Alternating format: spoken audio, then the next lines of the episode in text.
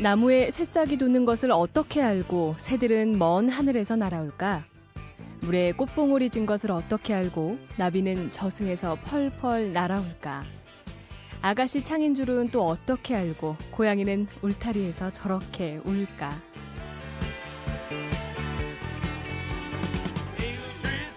네, 김광섭 시인의 봄 읽어드렸습니다. 이 세상 만물이 어쩜 그렇게 계절 변화를 귀신같이 알아채는지 보고 또 봐도 마냥 신기하기만 하죠.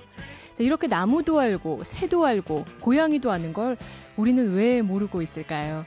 봄이 오고 꽃이 피고 있다는 것도 눈치 못 챌 만큼 매일매일 뭐가 그렇게 바쁘고 빡빡한지 정말 알다가도 모를 일입니다.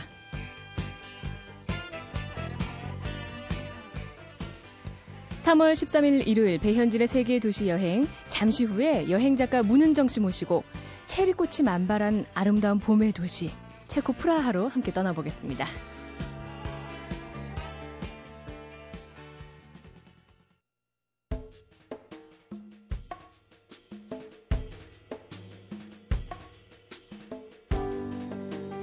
눈길 발길 닿는 곳마다 낭만이 넘쳐나는 꿈의 여행지. 봄빛으로 화사하게 물든 동화보다 아름다운 도시. 체코의 수도 프라하로 함께 떠나보겠습니다. 여행 작가 문은정 씨 자리해 주셨습니다. 안녕하세요. 예, 안녕하세요. 반갑습니다. 예, 반갑습니다. 간단한 소개 부탁드릴게요. 예, 저는 유럽을 사랑하고 프라하를 가슴에 품고 사는 예, 예, 유럽을 유, 럽 여행 작가 문은정이라고 합니다. 봄처녀시군요. 아. 프라하를 가슴에 품고 예. 사는. 아, 좋습니다. 이 제가 듣기로 경력이 그리 여행 작가 치곤 길지 않다고 들었는데 맞나요? 예, 예. 얼마나 되셨어요? 뭐 제가 2002년도에 일 때문에 유럽을 처음 방문했고 2006년도부터 이제 저도 여행을 여행 제대로 예. 아니 2006년부터 여행 작가는 거 아니고요. 그때부터 이제 유럽을 많이 다녔죠. 야. 예. 뭐 다녔다고 가볍게 얘기해 주시겠지만 사실 작가의 눈으로 보는 또 그게 다르잖아요. 예, 예. 그럼 어차피 맞네요. 시작, 봄 같은 여행 작가. 예, 아마도. 그렇죠. 예. 좋습니다. 뭐 어, 그냥 다녔다 이렇게 얘기해 주셨지만 유럽에 거의 살다시피 하신 거잖아요. 책을 쓸 정도면. 예, 뭐 처음에는 저도 그냥 짧게 짧게 여행을 준비하다가 2006년도에 사실 독일 월드컵이 음. 이제 시작하고 나서 그때 한번 여행을 제대로 해봐야 되겠다 마음 먹고 시작한 게 한 1년에 그래도 한 6개월 정도는 유럽에 나가 있었던 것 같아요. 부럽습니다. 아유. 제가 꿈꾸는 삶이에요. 오늘 주제가 체코 프라하인데 예. 체코에는 언제 처음 가신 건가요? 그러면 체코도 2006년도에 처음 갔는데 음. 그때 이제 체코 갔을 때 몸이 너무 안 좋아가지고 사실 별로 이미 컨디션이 안 좋은 예, 예. 상태에서 예. 그렇게 뭐 프라가 좋다 이런 걸 못 느꼈거든요. 그 저희가 모 드라마 프라하의 예. 연인 그 시리즈가 있잖아요. 예, 예. 그래서 왠지 딱 보면 등이 예쁘게 켜져 있는 그 야경이 딱 떠오르면서 왠지 사랑을 해야 될 것 같은 도시 이런 상상만 하고 있는데 첫 느낌 어떠셨어요? 첫 느낌 그 그래요. 2006년도에 너무 몸이 안 좋아갖고 숙소에서만 음. 있었어요. 여행 중간에 그냥 잠깐 몸이 안 좋으셨던 거죠? 예, 예. 어. 그래갖고 그때 아마 프라에 딱 들어갔을 때 움직일 수가 없어가지고 숙소에만 아이고. 있다가 뭐 프라를 봤다라고는 기간은 되게 길었는데도 불구하고 프라를 뭐 제대로 느끼지는 못했던 것 같아요. 프라 숙소를 예. 느끼고 오셨군요. 예, 예. 많이 아쉬우셨겠어요. 예, 그래서 두 번째 때 음. 갔을 때는 이제 겨울이었는데 그때 아마 프라를 되게 제대로 느꼈던 것 같아요. 아, 겨울에 얼마 정도 머물다 오셨어요? 한 달. 한 달이요? 예, 프라만 한 달 있었는데 그 프라는 크리스마스가 굉장히 이쁘거든요. 음. 구시가지 광장에 거대한 크리스마스 트리 그리고 살을 에는 듯한 추위는 있지만 그 자체가 되게 그 프라랑 가장 어울렸던 겨울이 아닌가 싶었어요. 어. 예. 지금 뭐 저희가 봄 이렇게 시작을 해서 그렇지만 또 말씀으로는 겨울이 가장 어울리는 도시이기도 하다. 예. 느낌이 뭐, 좀 다르네요. 봄, 여름, 가을, 겨울이 되게 특색이 있는 도시가 프라한 것 같아요. 사계절이 예, 뚜렷한 예. 도시란 말씀이죠. 오늘 뭐 프라하 시작부터 기대한 상태에서 벌써 좀 얘기를 많이 해주셨어요. 사계절이 뚜렷하다. 예. 사회주의 국가의 그런 딱딱한 이미지는 아니다.라고 해, 얘기를 해주시긴 했는데 본격적인 이제 또 재밌는 이야기들을 기다리고 있잖아요. 예, 예. 그거 듣기 전에 늘 거쳐가는 관문이에요. 음. 어, 새로 오시는 작가님들 테스트하는 자리기도 합니다. 아, 그래요? 어떤 센스 있는 여행자의 추천곡을 가져오셨나? 아. 과연. 오늘 예. 어떤 곡 준비해 주셨나요? 저는 뭐 프라 하면은 아마 제일 먼저 생각하시는 게 드라마 프라의 연인이 아닐까 싶어요. 맞아요. 예, 저도 여행 가기 전에 프라 여행 가기 전에 드라마 한번 보고 가면은 굉장히 음. 색다르거든요. 그래갖고 드라마 볼 때마다 가서 보면은 항상 이 드라마 음악 주제곡이 생각이 나더라고요. 그래갖고 프라의 연인 OST의 파란의 Once. 어, 예. 좋습니다. 이 노래도 안 들었는데 샘이 나네요. 드라마 프라의 연인 OST입니다. 파란이 부른 Once 듣고 오겠습니다. 음.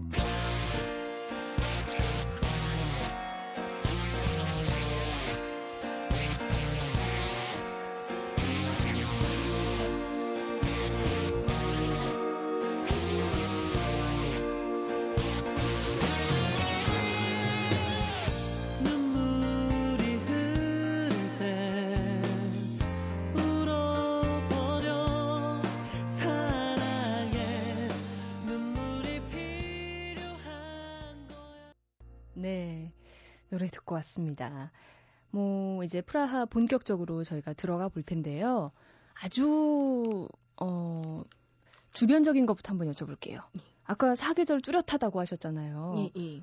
우리처럼 뭐, 봄에는 꽃이 피고, 가을에는 단풍 지고, 뭐, 이런 패턴인가요? 예, 비슷해요. 거의, 저희 나라 계절하고 거의 비슷한 것 같아요. 근데 이제 프라 자체가 워낙 작은 도시다 보니까 오, 뭐 옹기종기 모여 있는 상태에서 음. 이렇게 계절이 또렷하게 나타나니까 더 강하게 계절이 나타나는 것 같아요. 그래요. 제가 예, 지금 예. 말씀드린 대로 우리는 가을에는 단풍이 진다. 뭐 예, 이런 게 예. 있잖아요. 특징이 있나요?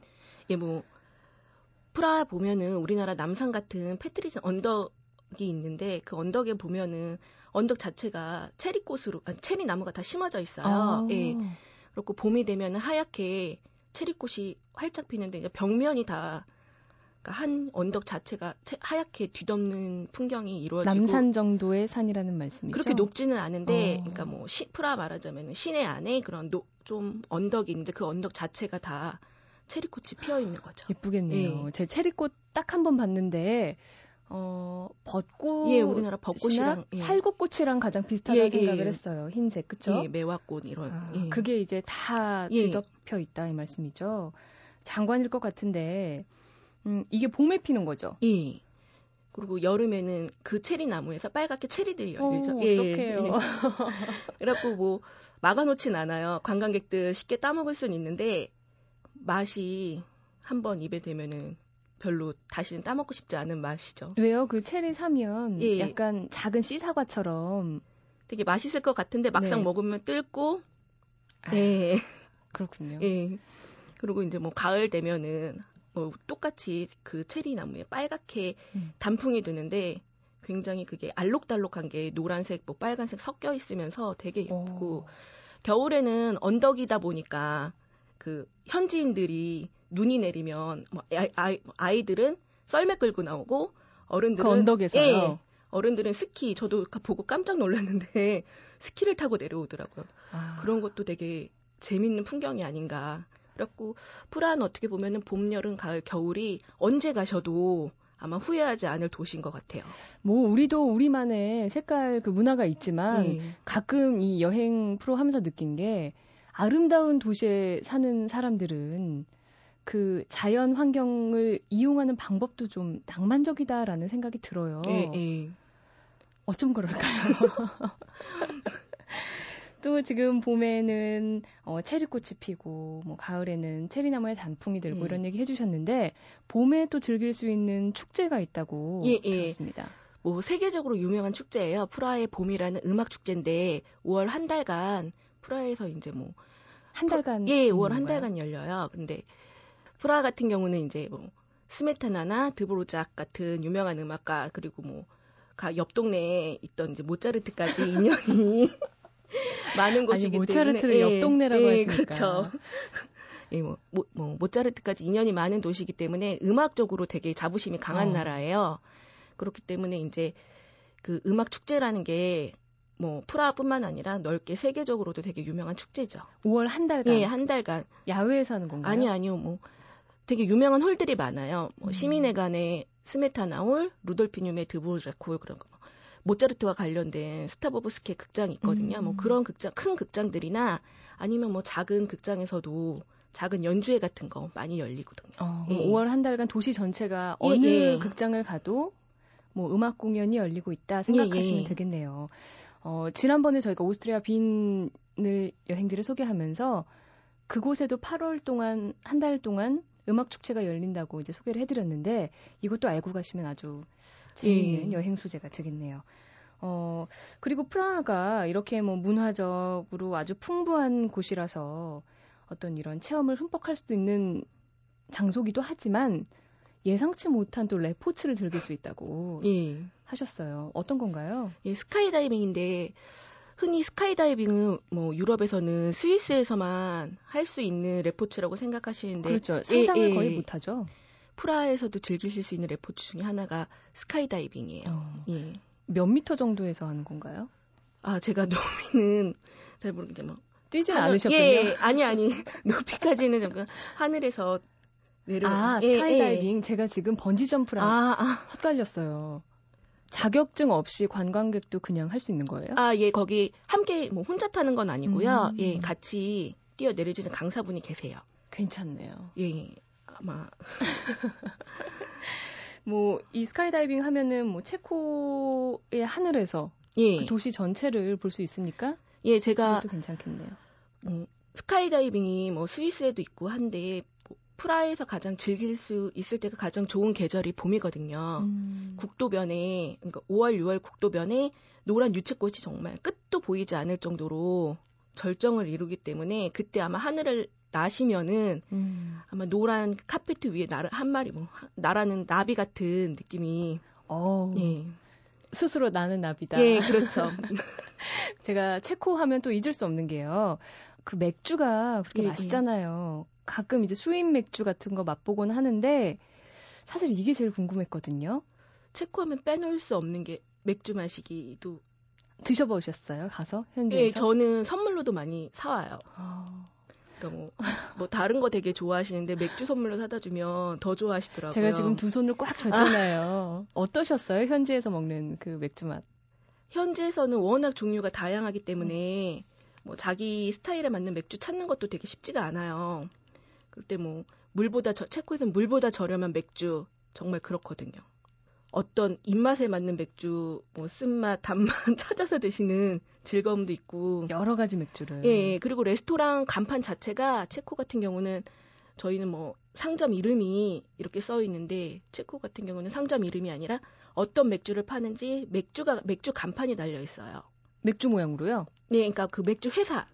아... 그러니까 뭐 오히려 우리 레스토랑 이름이 이게 아니라 우리는 이런 맥주를 판다는 그런 이제 간판이 메인으로 들어가 있죠.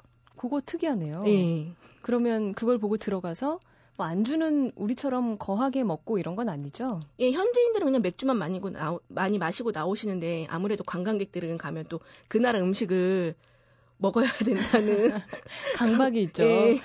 어, 왠지 제가 가야 할 도시라는 생각이 이쯤에서 강하게 듭니다. 그래요. 이렇게 체코 뭐 날씨도 아주 여러 가지고 어, 사계절 뚜렷하고 맥주부터 음악까지 음. 아주 문화적으로도 풍성한 나라다라고 얘기를 쭉 해주셨는데 이 프라하를 여행할 때 음, 조금 준비해둬야 할 것이 있다면 또 어떤 게 있을까요? 아 체코는 아직까지 EU 국에 가입은 되어 있지만 화폐를 유로를 쓰지 않거든요. 음. 현재는 아직까지 콜은 체코화를 쓰고 있기 때문에 환전하실 때 좀 많이 준비를 많이 하셔야 돼요. 그 현금으로 많이 바꿔가야 되나요? 뭐, 뭐 아직은 뭐, 뭐, 뭐 은행에서 시작은 하고는 있지만 그래도 보통 쉽게 여기서 체코 돈으로 환전을 못하기 때문에 대부분 유로로 많이 환전해 가셔서 체코 현지에 가셔서 환전을 하시는데 그때 이제 뭐 워낙 다른 돈을 쓰고 있기 때문에 한 집 건너 한 집이 환전소라고 음. 보시면 되는데 대부분 수수료를 많이 받고 있습니다. 뭐, 뭐 신용카드 같은 거는 사용하기 아니요 나쁘진 않으세요. 근데 많이 사용하시는데 그래도 이제 현금을 가지고 가셨을 경우에는 수, 뭐 환전소 가실 경우는 이제 많이 인터넷으로 보시면 되고 가이드북에 보시면은 음. 되게 안전한 환전소들이 추천이 되어 있거든요. 그래요. 예. 가서 좀 불편을 덜으려면 예, 예. 이런 거 준비해 가라. 아.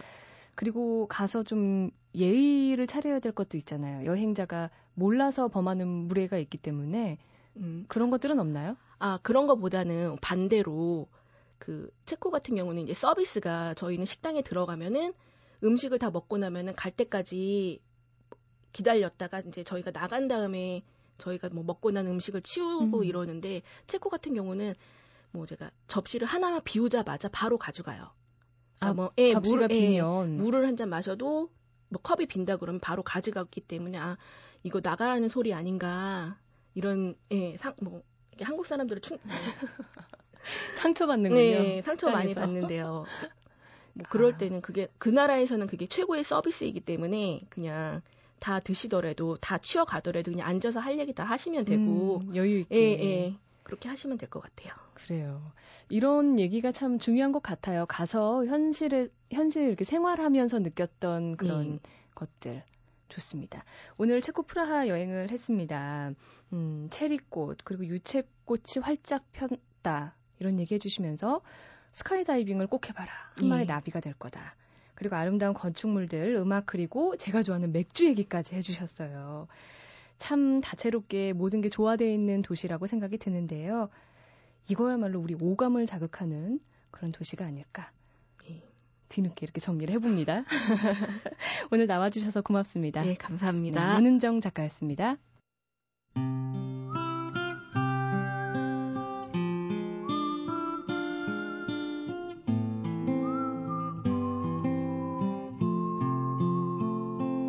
길에서 만나다.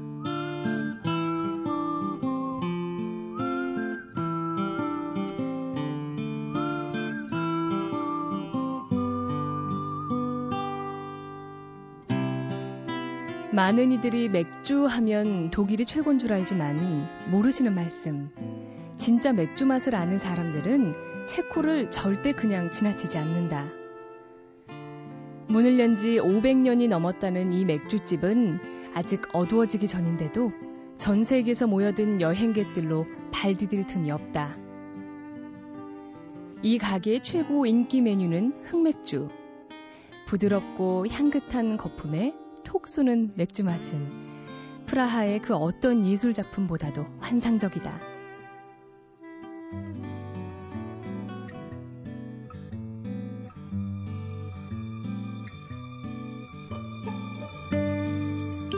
쉴 새 없이 맥주를 나르는 점원들과 셀 수 없이 많은 손님들이 뒤섞여 정신이 없을 정도로 복잡한 가게 안을 어슬렁 어슬렁 돌아다니는 한 악사가 눈에 띈다.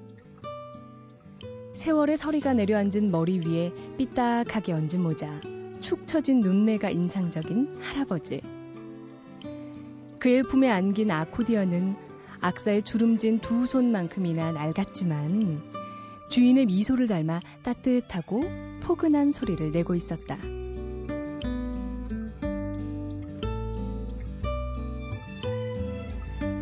할아버지는 테이블마다 돌아다니면서 손님의 국적을 물었다.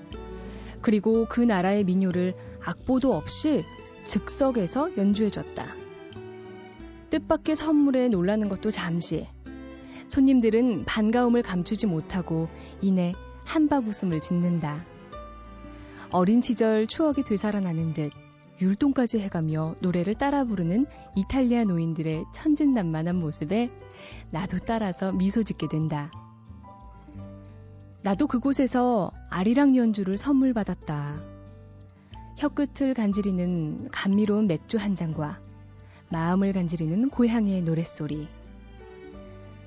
프라하의 늙은 악사가 연주하는 아코디언 연주에는 낯선 땅이 있어 더욱 그리운 애전하고 평화로운 고향의 냄새가 묻어 있다.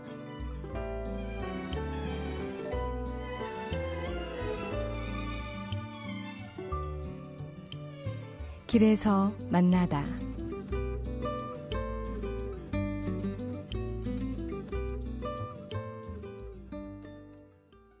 네, 일상에 지친 사람들에게 자연만큼 위로가 되는 게 또 있을까요?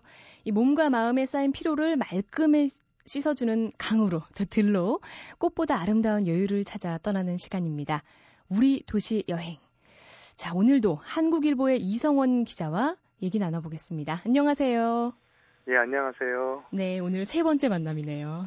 예, 예, 벌써 그랬습니다. 예. 네. 일주일 동안 어떻게 지내셨어요? 예, 그 봄이 됐는데 아직 날이 잘 풀어지지가 않아서요. 네. 제가 매주 출장을 다녀야 되는데 아직 춥더라고요, 밖에 아직도. 꽃도 활짝 펼 때가 됐는데 꽃도 아직 아직 꽃몽우리가 열리지가 않고 있고요. 그렇죠. 꽃이 필만 하면 또 추워지고 계속 그러네요. 예. 어, 이번 주는 어디 다녀오셨어요? 어, 예쁜 강을 하나 소개를 하려고요. 강이요? 그, 예, 네. 전라남도 곡성 쪽에 있는 보성강하고 그 보성 강변에 있는 예쁜 사찰인 태안사를 소개하려고 합니다. 음, 지난주에도 전남 보성에 있는 강골 마을 소개해 주셨죠? 예, 예. 그 이름이 보성강이라면 그 근처인가요? 예, 그, 그 예, 멀지 않고요. 강, 이 보성강이 시작하는 데가 그, 그, 강골마을 인근에 있는 보성군에서 시작을 합니다. 네. 그래서 시작을 해서 하는데, 이 강, 저희 바다랑 바로 옆에 있는 일림산이라는 곳에서 출발을 하는데, 이게 강물, 강줄기가 이제 바다로 바로 향하지 않고, 앞쪽 내륙으로 크게 한 바퀴 돌아가지고, 그렇게 흘러내립니다. 뭐 저야 이제 국내 여행도 잘 못 다니는 예. 회사원이라 잘 모르지만 그 강마다 뭐 낚시를 많이 한다던가 뭐 그런 예. 게 있잖아요. 보성강도 어때요? 뭐 특별한 게 있나요? 예, 그 보성강 중간에 보면 주암호라가 큰 저수지가 있는데요. 큰 호수가 있는데 제가 보성강을 쭉 보니까 그 주암호 바로 밑에 거기에 갈대도 많이 억새도 많이 입어지고 갈대도 많고 그쪽에 이제 강태공들이 많이 낚싯대 들이고 있었고요. 또 이 보성강이 이제 섬진강하고 만나는 지역이 압록이라는 지점이 있는데 네. 그쪽에서도 이제 고기를 많이 잡는 걸 봤습니다. 음. 물어보니까 워낙 물이 깨끗해서 물고기들도 많이 있고 그래서 깨끗하게 잡을 수 있는 물고기들 많고 또 참개가 그 깨끗한 물만 자란다는 건 참개도 많아서 그쪽에서 그렇게 이제 낚시하는 분들이 많더라고요. 어, 개는 낚시로 안 잡죠? 그 예전에 예, 제가 개는... 기억나거든요. 이렇게 접시 같은 거에 밤에 예, 예 올려서 예, 개는... 잡던 예, 특별히 따로 자, 음, 잡는 방법이 따로 있고요. 네. 참개는요. 예. 그렇군요. 이 보성강에서 태안산은 가까운 곳인가요? 예, 보성강 한 중간쯤에 뭐 석고개라는 데서 이렇게 들어가면 되는데요. 뭐 차로 뭐 10분, 20분이면 갈 수 있는 거리입니다. 걸어서는 어때요? 아, 걸어서 가려면 뭐 한, 한 4, 50분은 걸어 들어가야 되고요. 네. 태안사는 그, 그 입구에서, 태안사 입구에 이제 차를 주차를 하고, 거기서 이제 절까지 들어가는 길이 한 1.8km 정도 되는데, 그 숲길이 참 좋아요. 그 어. 보통, 여기는 차로 타고 가며 후회하는 그런 길이에요. 걸어 들어가면 걸, 걸어가는 게 훨씬 그 자기한테 감동을 주고 자기 만족도가 큰 그런 길입니다. 길이 아주 숲이 워낙 우거지고 이렇게 부드러워가지고요. 마음이 참 편안하게 해주는 그런 길입니다. 그렇군요. 이 절이 참 우리나라에 많기도 하지만 그 각각 역사나 그 매력들이 다르잖아요. 예. 태안사는 어떤 곳인지 궁금하네요. 태안사도 뭐 신라 때부터 있었던 구산 선문의 하나인 그런 아주 유서 깊은 사찰인데요. 저는 태안사에서 제일 제 제가 감 음, 감동을 받았던 곳은 그 숲길을 지나서 딱 처음에 그 절의 모습이 나타날 때 보이는 게 능파각이라는 하나의 그 다리를 만납니다. 네. 그 절 바로 입구에 이제 물길이 있는데 그 위에 다리가 있는데 우리나라에는 보기 드문 다리로 다리 위에 이렇게 누각이 지붕이 있어요. 아. 그래서 그냥 나무다리라고 하지 않고 거기를 하나 이제 누각처럼 능, 능파각이라고 이름을 했는데요. 그 또 능파각 바로 밑에서 물이 그 네. 그 바위를 타고 폭포처럼 떨어져서 그 그림이 정말 한 폭의 정 동양화, 한 폭의 수채화 같은 그림 그런 이미지를 전해주죠. 그렇군요. 그 능파각 이 무슨 뜻인지 설명이 될까요? 능파각이라는 게 그, 그러니까 능파, 그러니까 물결이도 가볍게 거닐다, 뭐 그런 뜻입니다. 예, 갑자기 궁금했습니다. 예, 그래서 속세를 벗어나서 어떤 뭐 도량으로 들어가는 어떤 그런 역할, 그런 의미를 전달한다고 할 수가 있겠죠. 네. 그 다리를 건너면 이제부터 속세가 벗어나서 부처님의 땅으로 들어간다, 이런 걸 전해주는 그런 의미를 가진 이름이라고 할 수 있습니다. 이 능파각이 태안사의 백미다, 이런 말씀이죠? 예, 제가 생각된 그렇고 또 많은 사람들이 능파각을 보기 위해서 태안사를 찾고 있고요. 음, 다른 또 재미는 없을까요? 이 절에 가서 뭔가 숙연한 마음이 들기도 하지만 그 안에 있는 구조물이나 이런 거를 참 찾게 되거든요. 능파각 예, 그 말고는 없나요? 태안산 또 안쪽에 쭉 들어가면 배알문이라는 문이 하나 있어요. 네. 거기는 어, 부, 어, 어떤 해철 스님이라는 그 분을 모신 부도탑 가는 그 계단 끝에 있는데요. 문이 아주 작고 낮게 있습니다. 그래서 그 문을 통과하려면 누구나 그 머리를 수그려야 되는 문인데요. 그 문을 그렇게 작게 한 이유가 자신을 낮춰야만 그 문을 통과할 수 있다. 그 스스로를 되돌아보고 자신을 낮추라는 것을 일러주기 위해서 일부러 그 문을 낮췄다는 그런 문이 있습니다. 그래서 거기도 그 눈바닥을 보고 저를 한 바퀴 둘러보면서 그 사찰에서 그런 어떤 하나의 문도 어떤 다리도 어떤 의미를 주어서 만들었다는 것을 갖다가 배우는 게 좋겠죠. 네. 배알문. 아, 이름이 특이하네요.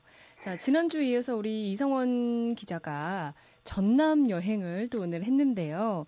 보성광, 보성강, 또 태안사 얘기해 주셨고, 지난주에 소개해 주셨던 강골 마을도 이렇게 거쳐서 어, 봄맞이 여행 다녀오시는 것도 좋을 것 같습니다. 자, 지금까지 한국일보 이성원 기자와 함께 했습니다. 오늘 고맙습니다. 예, 고맙습니다. 네, 다음 주에 뵐게요. 예.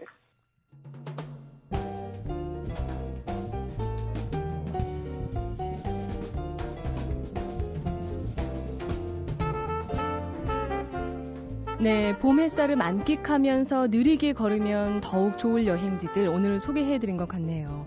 어, 꽃샘추위가 왔다 갔다 해서 좀 헷갈리긴 하죠. 그래도 창밖 보면 봄 기운 가득하니까요.